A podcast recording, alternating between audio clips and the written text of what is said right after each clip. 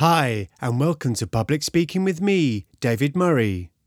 I'm here to share the tools and techniques so that you can communicate with confidence in your speeches, your pitches, your job interviews, presentations, and much, much more.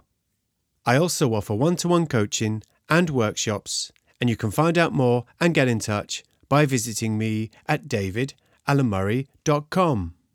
And so you don't miss out on more resources, make sure that you sign up for my newsletter. There's a link in the show notes. And when you do this, you will get access to all my top tips and free resources for communicating with confidence. In today's podcast, I'm going to tell you a question that all public speakers and presenters will be asked, but probably will never hear. But you must take it into account. So do stay tuned. And finally, if you like what you hear today, please do subscribe and leave a five star review on your favourite podcast app. By doing this, you will help the podcast reach others who might find it useful. So, without further ado, let's begin to communicate with confidence. Hey there, you're listening to the David Murray Public Speaking Podcast. To find out more, you can visit me at davidalamurray.com.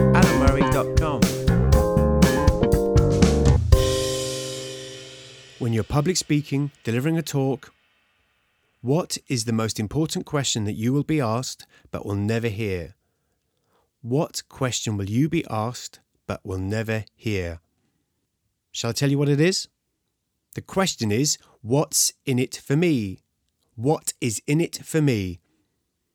Whenever you're presenting, delivering a speech, or having an interaction with a work colleague, your listener will always be wondering what's in it for them they will be wondering why they have given up their time to listen to you. So, what you should do in any presentation or talk that you're giving is have the audience, your listeners, in mind when you're preparing it. And this is a big question to ask yourself whether you're presenting at work, giving a motivational talk, or any time you're speaking and want to share an idea, is what's in it for the listener. So don't just run through your presentation thinking only about what you want to do and what you have to say. Think about who will be attending, who is your audience, and what is motivating them to be there. So it's simple. Think about the needs of your audience when preparing and delivering your next presentation. If you do, your listeners will feel more engaged, as you will appear as though you are talking to them and speaking their language, you have thought of them in your preparation. And whatever your message is, your audience is more likely to remember it. Thanks for listening to the show today.